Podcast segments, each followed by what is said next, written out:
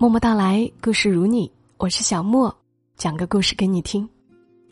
今天的这个故事非常的久远了，我推算了一下，应该正好是发生在一百年前的故事。虽然过去这么久了，但读起来还是很动人的。这个故事来自于台湾女作家齐君，有一部电视剧叫《橘子红了》，你们应该还有点印象。这部电视剧的作者就是齐君，他第一本在大陆出版的散文集叫《烟愁》，而我今天想读给大家听的，就是这本书当中的第一篇启蒙诗。在《烟愁》这本书里，作者通过文字追忆了儿童时期，追忆了那段关于家乡、关于家人朋友、关于儿时玩伴、关于启蒙恩师的一切。文字质朴又温润。我们看多了网络上速食式的文字，会需要这些经过岁月沉淀的内容。那昨天是儿童节，原本是想在昨天来录这期内容的，但昨天的档期给了品牌合作，所以今天来补给大家这一期。现在读给大家听。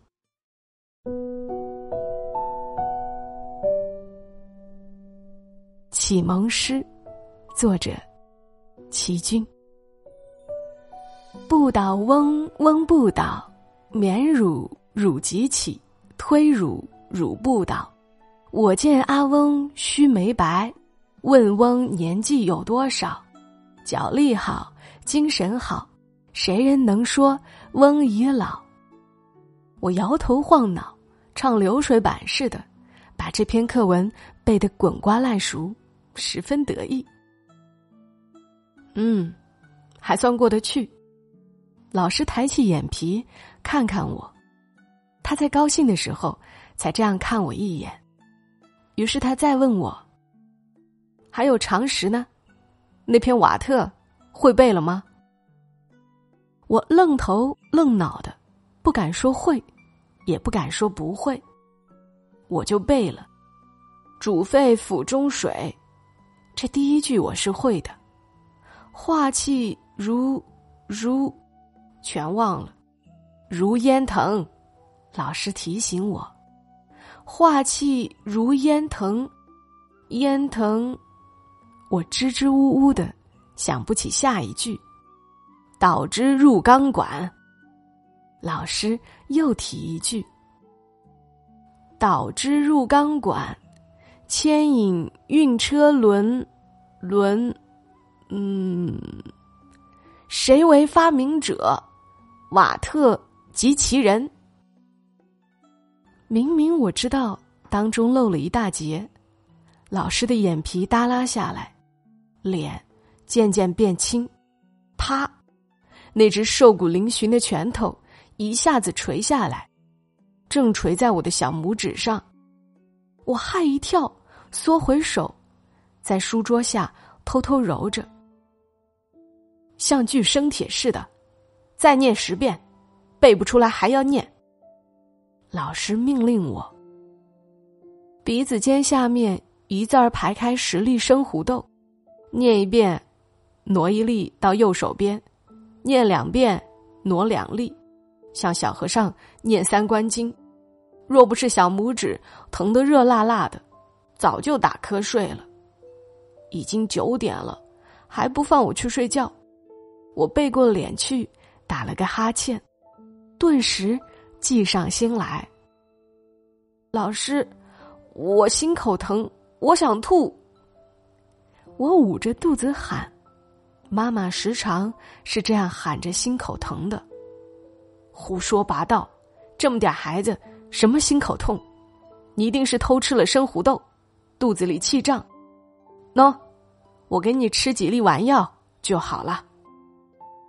他拉开抽屉，里面乱七八糟的，有断了头的香，点剩的蜡烛，咬过几口的红豆糕，还有翘着两根胡须的大蟑螂。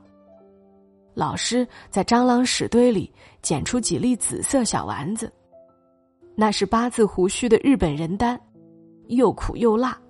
跟蟑螂屎活在一起，更难闻了。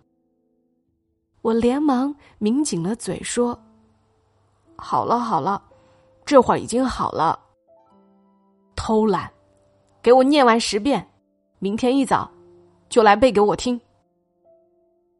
我很快的念完了，收好书，抓起生胡豆想走，啪，又是一拳头捶在桌面上。你懂规矩不懂？我吓傻了，呆在那儿不敢动。拜佛，你忘啦？还有向老师鞠躬。我连忙。跪在佛堂前的蒲团上，拜了三拜，站起来又对老师鞠了个九十度的躬，说声：“老师，明天见。”生胡豆捏在手心，眼中噙着泪水，可是我还是边走边把胡豆塞在嘴里嚼，有点子咸滋滋的酸味儿。我回到楼上，将小拇指。伸给我妈看，其实早已不痛了，倒在她怀里撒开的哭。妈，我不要这么凶的老师，给我换一个嘛。老师哪能随便换的？他是你爸爸的学生，杜才很通。你爸爸说他会作诗。什么杜才通不通？萝卜丝儿细粉丝儿，我才不要嘞。不许胡说，对老师要恭敬。你爸爸特地请他来教你，要把你教成个才女。我不要当才女，你不是说的吗？女子无才便是德。傻丫头，那是我们那个时代的话。如今是文明世界了，女孩子也要把书念通了。像你妈一样，没念多少书。这些年连记账都要劳你小叔的驾，还得看他高兴。记账有什么难的？肉一斤，豆芽菜一斤，我全会。算了吧，真要你记，你就咬着笔杆一个字都写不出来了。你四叔写的，老师还说他好几个别字呢。四叔背不出来，老师拿茶杯垫子砸他，眉毛骨那儿肿起一个大包。四叔说：“吃斋念佛的人会这么凶，四叔恨死他了。”不要恨老师，小春，老师教你打你，都是要你好，吃得苦中苦，方为人上人。别像你妈似的，这一辈子活受罪。唉，妈叹了一口长气。我知道妈的大堆头牢骚快来了，就连忙蒙上被子睡觉。可是心里倒也立志，要好好念书，将来要做大学毕业生，在祠堂里分六对馒头。族里的规矩是，初中毕业分得一对馒头，高中大学依次递加一对，好替妈争口气，免得爸爸说妈妈没学问。才又讨个有学问的外路人，连哥哥一起带到北平去了。爸说男孩子更重要，要由他好好管教。我就不懂，爸会把儿子派给一个不是生他的亲娘去管教，他会疼哥哥吗？还有哥哥会服他吗？叫我就不会，他要我往东，我就偏偏翘起鼻子往西，气死他。妈叫我恭敬老师，我是很恭敬他的。从那一次小拇指被捶了一拳以后，我总是好好的写字念书，作文和日记常常都打假上，满是红圈圈。下课的时候，我一定记得跪在蒲团上叩三个头，再向老师毕恭毕敬的行鞠躬礼，然后倒退着。跨出书房门，没走出两丈以外，连喷嚏都不敢打一个。因此，我没有像四叔那样挨过揍。老师对我虽然也一样绷着脸，我却看得出来，他心里还是疼我的。因为他每天都要把如来佛前面的一杯净水端给我喝，说我下巴太削，恐怕将来福分薄，要我多念经，多喝净水，保佑我长生聪明。他就没把净水给四叔喝过，这也是四叔恨他的原因。他说吃斋人不当偏心。其实四叔在乡村小学念书，只晚上跟他温习功课，不是老师的正式学生。老师的全副精神都在教导我，我是他独一无二的得意女弟子。老师的三餐饭都在书房里吃。两菜一汤，都是素的，每次都先在佛前上供，然后才吃。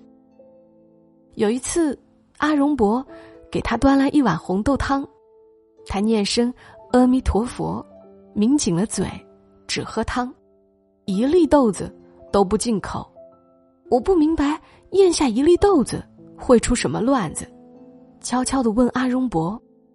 阿荣伯说：“老师在十岁时，就有一个和尚劝他出家，他爸妈舍不得，只替他在佛前许了心愿，从此吃长斋，一个月里有六天过午不食，只能喝米汤。我看老师剃着光头，长长的瘦眉，倒是有点罗汉相。我把这话告诉四叔，四叔说。”糟老头子，快当和尚去吧。其实老师并不老，他才四十光景，只是一年到头穿一件蓝布大褂，再热的天，他都不脱。书房里因此总冒着一股子汗酸气味儿，妨碍公共卫生。四叔的头摇得像拨浪鼓似的，他指着墙壁缝里插着的一个个小纸包说：“你看他。”跳蚤都不绝死，就这么包起来塞在墙缝里，跳蚤不一样要饿死吗？真是自欺欺人。老师刚从门外走进来，四叔的话全部听见了。四叔已来不及溜，老师举起门背后的鸡毛掸子，一下子就抽在他手背上，手背上起一条红杠，跪下来，他喝道。四叔乖乖的跪下来，我吓得直打哆嗦。老师转向我：“你也坐着，不许走，罚写大字三张。”我摊开九宫格，心里气不过，不领九成功的帖，只在纸上写人、手、足、刀、尺，一口气就涂完了三张，像八角蛇在纸上爬。老师走过来，一句不说。把三张字哗哗的全撕了，厉声说：“重写，临帖再写五张，要提大小腕。”他把一个小小银珠盒放在我手腕背上，我的手只能平平的移动，稍一倾斜，银珠盒滑下来了。我还得握紧笔杆，提防老师从后面伸手一抽，笔被抽起来，就是字。写的没力气，又需重写。我的眼泪一滴滴落在纸上，把写好的字全阴开了。都是四叔害的。上夜课时，老师把我写的五张字拿出来，原来满纸都打了红圈圈。他以从未有过的温和口气对我说：“你要肯用心临帖，字。”是写的好的，你看这几个字，写的力透纸背。四叔斜眼望望我，瘪了一下嘴，显得很不服气的样子。我自己也莫名其妙，我原是一面哭一面写的，居然还写的力透纸背。老师，您教我写对联好吗？我得意起来。还早呢，慢慢来。我会背对联：天半朱霞，云中白鹤，河边青雀，陌上紫流。这是花厅前柱子上的一副对子，四叔教我认，我完全不懂意思。老师非常高兴，说：“好，我就教你诗与古文。刚刚读完小学国文第四册，第五册开始就是古文。老师教我读诗，说：“古之学者必有诗。”他一个字一个字的讲解给我听，我却要打瞌睡了。我说：“我也要像四书似的读《黄冈竹楼记》。”后来才知道是《黄冈竹楼记》。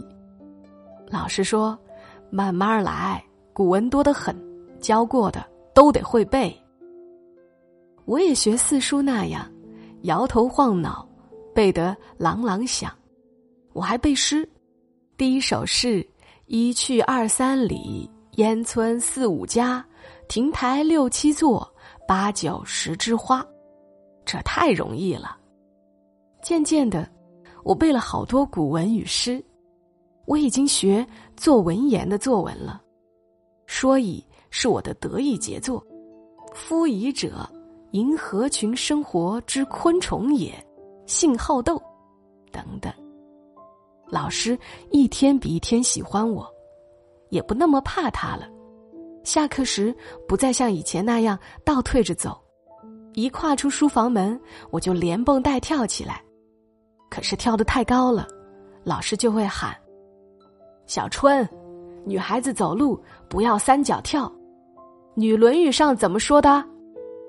笑莫露齿，立莫摇裙。我一个字一个字的背。对啦，说话走路都要斯斯文文的，记住哟。老师教我的，我都一一记住了，不管是不是太古板，因为爸爸不在家，他就像我爸爸似的管教我。我虽怕他，也爱他。可是爸爸从北平回来，带我去杭州考取了中学，老师就不再在我家了。临去那天，他脖子下面挂了串长长的念佛珠，身上仍旧是那件蓝布大褂。他合着双手，把我瘦弱的手放在他的手掌心里，无限慈爱，也无限忧伤的对我说。进了洋学堂，可也别忘了温习古文、习大字。还有，别忘了念佛。我哽咽着，说不出话来。考取中学固然使我兴奋，但因此离开了十年来教导我的老师，是我原来所意想不到的。脚夫替他挑着行李。他步行着走向火车站，我一路牵着他的手，送他上火车。他的蓝布大褂在风中飘呀飘的，闲云野鹤似的，不知飘到哪儿去了。